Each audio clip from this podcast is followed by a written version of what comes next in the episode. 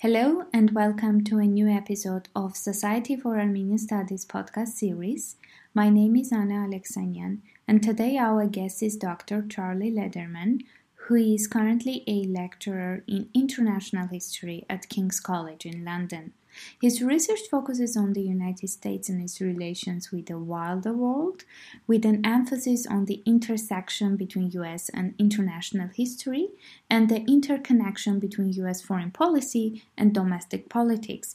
In addition, his research encompasses the um, political development and foreign relations of Great Britain, the First World War, and its international impact, with particular emphasis on the Middle East and the development of ideas on global governance, human rights, grand strategy, and world order.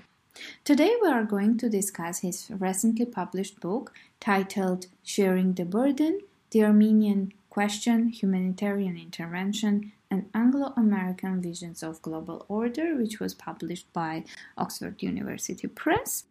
Welcome to our podcast. And uh, my first question is What was the main reason to start this research? Well, Anna, I came to this topic because when I politically really came of age in the in the late 1990s and early 2000s, I was interested in the debates over humanitarian intervention, um, the sort of debates that um, were then live in international politics, over debates in um, in over intervention in Kosovo or Rwanda, these questions about the responsibility to protect doctrine. And when I got to Cambridge as a master's student, I um, was asked by my master supervisor, Brendan Simms, to um, help to organise a conference on the history of humanitarian intervention because even though, as I said, I've been interested in these debates in the 1990s, mm-hmm. it was only really when I got to university and at Cambridge that I realised that these debates had a much longer history. And on working on that conference, it got me thinking about well, what would I be interested in researching on? And increasingly, my, my, my focus, particularly as a historian of, of, US foreign relations, um, settled on, on the Armenian question. I'd read Samantha Power's um, influential book, A Problem from Hell, which starts with the Armenian genocide. And then I'd also read um, Gary J. Bass, who um, brought out a big book on the origins of humanitarian intervention mm-hmm. in in the 19th century, and his book finished with the Armenian genocide. And so, what I was interested in about was why was this such a hinge point in the history of U.S. foreign relations on questions of humanitarian intervention, um, global order, response to crimes against humanity, and that's really how I got started on it. And it, it, it struck me that um, they'd sort of um, really opened up an avenue for research with with the work that they'd done, but there was a lot more to be said about it, and that it was um, I was interested in particular about how this became a window into a, a whole new system of international order um, from the 1890s to the 1920s about dealing with with humanitarian atrocities and mm-hmm. questions of global order and international governance. Uh, that's great. So, uh, in your book, uh, which has uh, six chapters, yes, you, uh, yeah, you start uh, with the origins of the solution, and then you discuss different solutions, such as the Rooseveltian solution, the missionary solution, the Wilsonian solution, the American solution and the solution of the Armenian question. So I suggest we start from the first chapter titled The Origins of Solutions, where you bring up a significant moment in the American and Armenian history when in the 1890s during the Hamidian massacres, which drew the attention of both Americans and Europeans, the American public started to know about the Armenian question, and this question became a diplomatic issue. Yeah, so uh, uh my sense was that the Armenian question was this um, was as Herbert Hoover, the former president of the U.S., says at the time it was it was an issue that was at the front of the American mind during this period. Yeah. But it was also a major issue in the, in the British Empire and across the British Empire as well, that it was this sort of humanitarian cause celeb in the aftermath of the Hamidian massacres um, mm-hmm. of the mid 1890s. And so, what I try to do in the book is trace the ways in which the in the United States, in particular, there were attempts to come up with a way of resolving the Armenian question, And in those early um, years in, in the 1890s, the first sort of flowerings of, of an attempt to um, to intervene overseas start to come about. The Armenian massacres of the 1890s are the first time that the United States and its Congress um, propose a diplomatic solution to a humanitarian crisis occurring outside of the Western Hemisphere. So it's a it's a fundamental tipping point in American history. Mm-hmm. It influences later debates in the United States over uh, intervention in the Spanish American War, over what was going on in Cuba. And from that early stages, um, American statesmen like um, the Secretary of State Richard Olney, who's a, um, Secretary of State to the Democratic President Grover Cleveland, the British Colonial Secretary Joseph Chamberlain, um, missionary figures, um, whole ranges of, of influential figures on both sides of the Atlantic start to talk about the possibility of a joint Anglo American intervention in the Ottoman Empire to protect the Armenians. So that's what I try and sort of sketch out in that first chapter. Why does this issue become so fundamental to Anglo American mm-hmm. relations, and how do they start to think about a solution to this diplomatic question, which the Armenian question emerges out of the Eastern question in European politics, but it's a it's a fundamental diplomatic issue of the late 19th, early 20th century. Uh, yes, and as you have mentioned in the book, in 1896, Theodore Roosevelt published an essay in which he had referred to the Armenian massacres uh, as the great crime of the century. As we see, there was an appropriate voca- vocabulary, but no action. No, that's absolutely right. The, the, book is um, this constant um, um, battle, really, between rhetoric and action. Yes. And mm-hmm. for Roosevelt in particular, that is something that's sort of fundamental to him. It, the it, it play it's a sort of a touchstone for his whole way of looking at the world. The fact that the Ottomans commit these um, heinous atrocities against the Armenians in the 1890s, that hundreds of thousands of people are killed, and no one does anything to stop it, is something which he constantly returns to throughout his career, and it shapes the way in which he sees the whole of international politics. Really, I mean, it's a really fundamental issue for him. And during his presidency, uh, there's a recognition. He, he sort of sketches out this sense of, of a potential solution mm-hmm. to the Armenian question that would involve um, external intervention. He does issue diplomatic protests. He does send American warships to the Eastern Mediterranean to protect missionaries.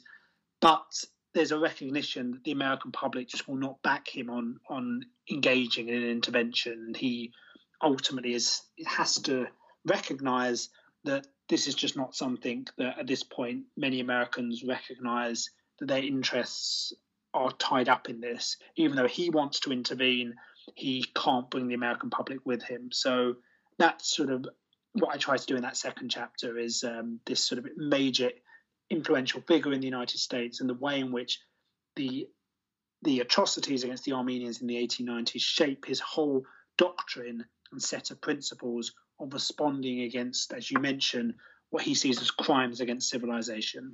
Yeah, and uh, coming back uh, to the missionaries, uh, American missionaries yes. who came to the region uh, in early 19th century, and um, not being popular among Ottoman Muslims, they became very close to Ottoman Christians and particularly Armenians. They opened their schools and hospitals, and Armenians were graduating missionary schools uh, some of them continuing their education in the US. And missionaries were those who would present Armenians to the American public. And uh, from the correspondence of missionaries with the US officials, we can read the details about crimes committed against Armenians in the Ottoman Empire.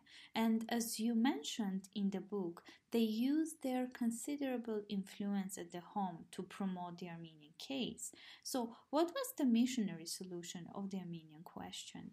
Yes, uh, as you say, the missionaries had this long standing connection with the Ottoman Armenians. They first go to the Ottoman Empire in the early 19th century. They do have this sort of vision of converting um, Ottoman Muslims to Christianity, which they yeah. quickly realize is not something which the authorities are already willing to allow to happen. And they then focus their attention on Armenian Christians and what they their emphasis there, because it might seem quite strange initially, why were missionaries who were looking to sort of spread the gospel as they saw it um, around the world. Why were they working with um, um, Christians? Um, and their sense was that these Gregorian Christians needed to sort of be infused with New World um, mm-hmm. American Protestantism and sort of given um, that sort of uh, introduction of new mm-hmm. ideas, and this would then act as a beacon to the rest of the people of the region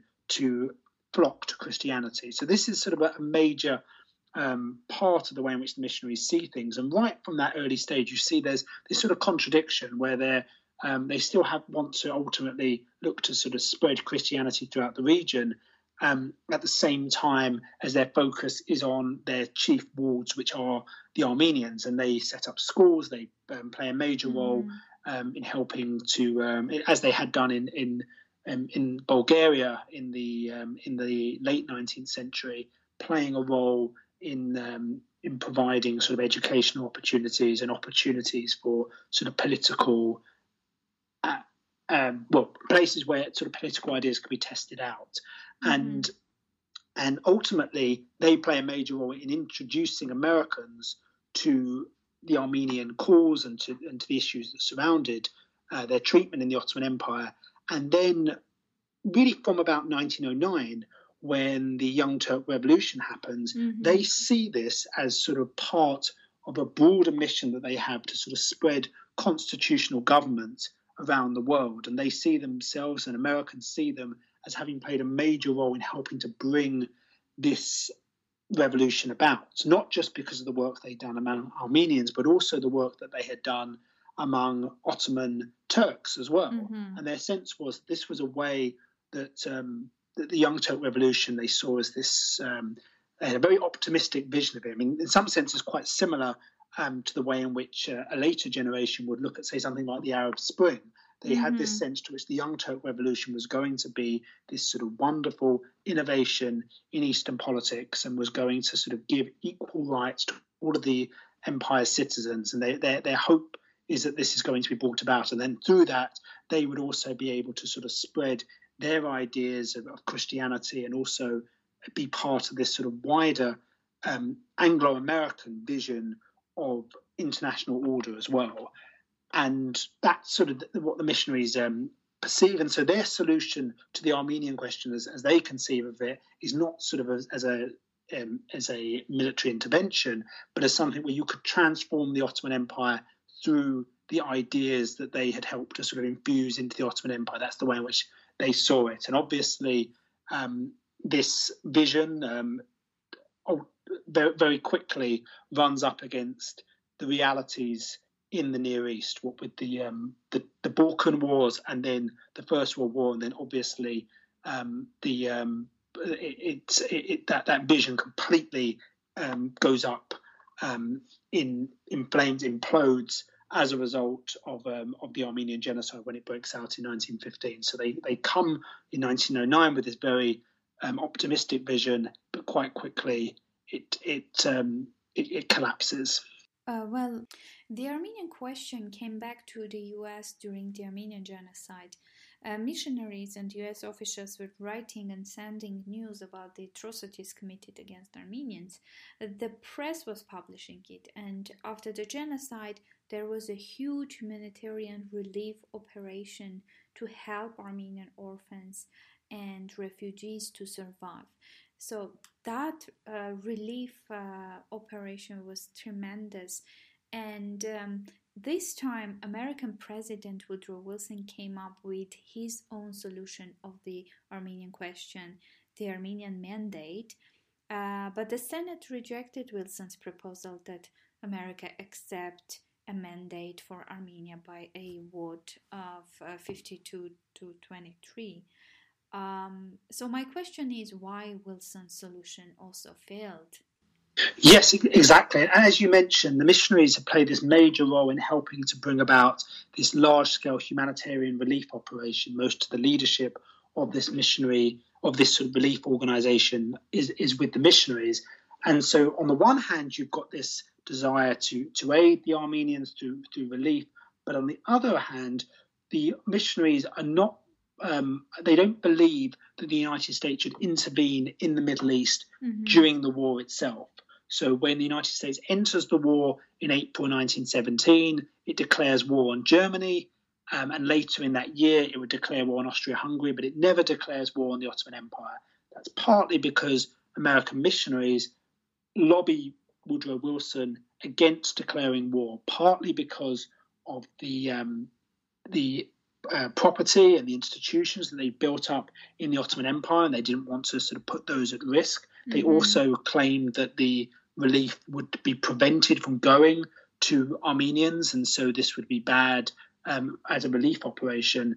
But there's all manner of figures who are quite skeptical of that. Theodore Roosevelt, in particular, who, who describes the Armenian genocide um, as the greatest crime of the war and uh, really attacks Wilson and the missionaries for refusing to declare war on the Ottoman Empire. So, this big debate goes on in American society about the best way to respond to this question. It's something which Armenian leaders in the United States, um, those who are representing um, uh, Boghos Nubar, the um, the uh, president of the Armenian national Mhm. delegation, um, that, that they are also involved in these debates as well, and they're observing and analysing the best way to bring about American aid.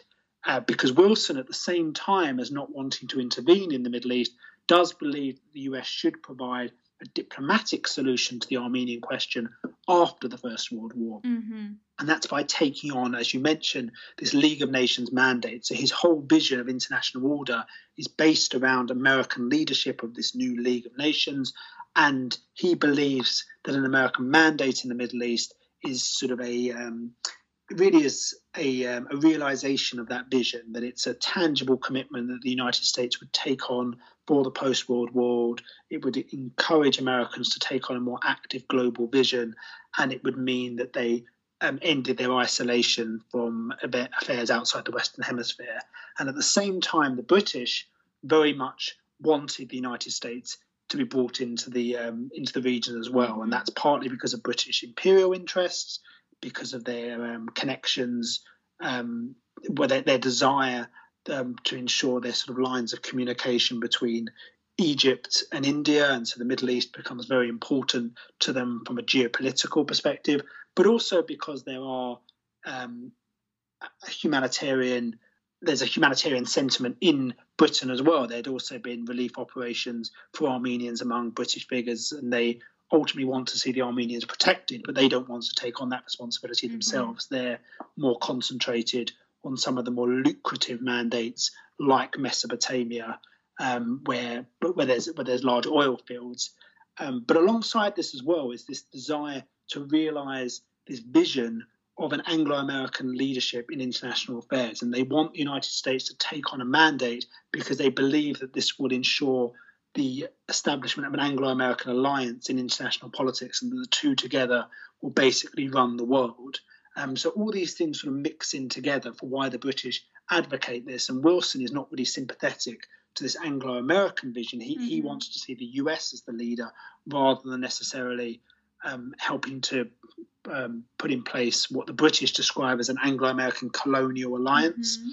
But what Wilson wants is for the US to sort of take on this because he believes this is sort of a selfless task that the United States can do this job and um, would do something beneficial for the world, would offer sort of a new way of bringing about what um, what would be seen as sort of nation building, giving sort of an independent nation state um, and allow, allowing the Armenians to, to be secure and have their own government. But as you said, in the United States itself, and particularly in the US Congress, other people don't share Wilson's vision. People like Henry Cabot Lodge, the um, the Republican senator, and others are quite skeptical about this idea of a mandate. And so, when Wilson does put this to the US Senate in May of 1920, it's ultimately rejected. And as a result, the United States doesn't take on this role, and Armenian independence is short lived. It's crushed between Bolshevik um, expansion and Turkish nationalism. And so the Armenian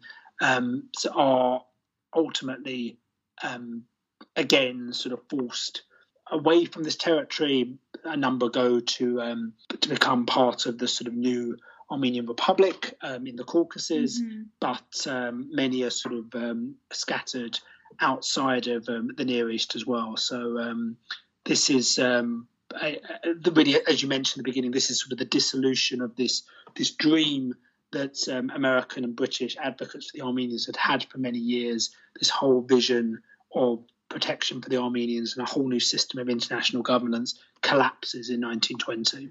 Last year, when you published your book, uh, the US House of Representatives and Senate adopted resolutions commemorating the Armenian genocide. Both uh, on the House resolution and in the Senate, the vote was impressive. Uh, at a time of deep division between two parties, honoring the victims of the Armenian genocide seems one of the few things that unite Democrats and Republicans. And this is not the first time in the US history that Armenian question united Democrats and Republicans. And generally speaking, this is not the first time that Armenian question beca- became a topic for national national conversation in the US. So, my question is why again and why last year?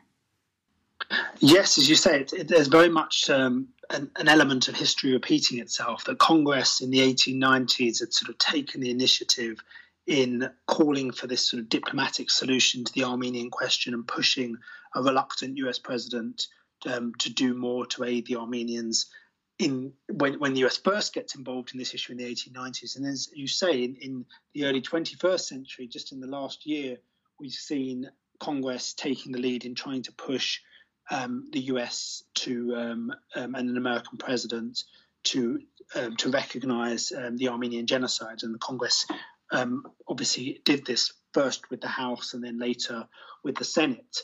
Mm. And partly this is also to do with some of the issues um, that are discussed in the debates that go to the heart of American foreign policy um, in my book. Um, these debates about um, an American role in the world and um, and a protection of, um, of, of persecuted peoples. And in the in in, in today, what we see is it, it's as much a backlash against the way in which Turkey is acting in the Middle East today, mm-hmm. yeah. as it is also about um, a desire to recognise historical truth.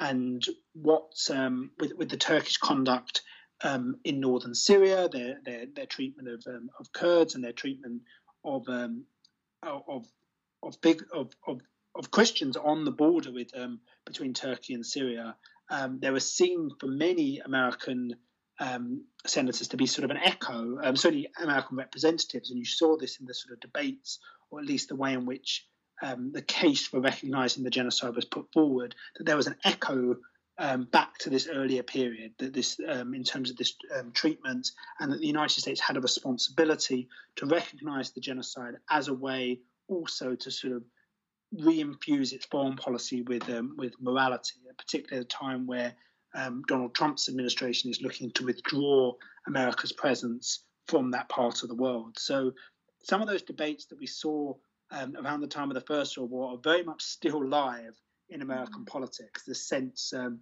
um, one of the one of the um, fascinating elements of the debate between Woodrow Wilson and um, the more irreconcilable um, opponents mm. of America entering the League of Nations and taking on the Armenian Mandate is that Wilson has this more internationalist vision, and his opponents have this sort of much more uh, of an America First um, um, vision, and it's not mm-hmm. me using that word, um, a, word of today that wasn't used at the time. America First actually originates at this time where um, uh, Warren Harding, who becomes the American, um, the Republican senator who becomes um, Woodrow Wilson's successor in 1920, when he's opposing the Armenian mandate, says, "I'm thinking of American safety first.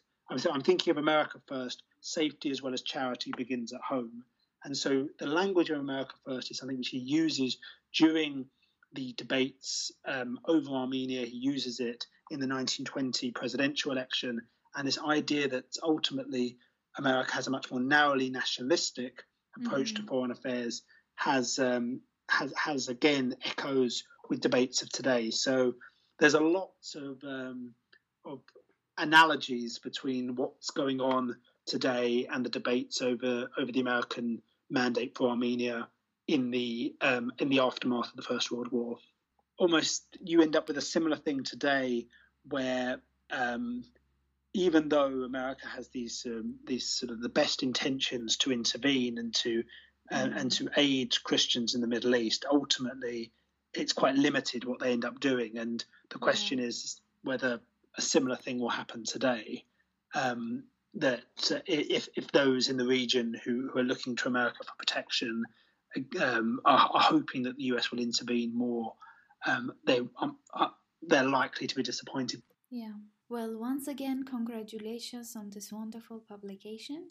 And for our audience who are interested uh, to learn more and read the book, Sharing the Burden, they can find it in Oxford University Press webpage and Amazon. And uh, once again, thanks for being our guest today. It's been a, it's, it's been a pleasure.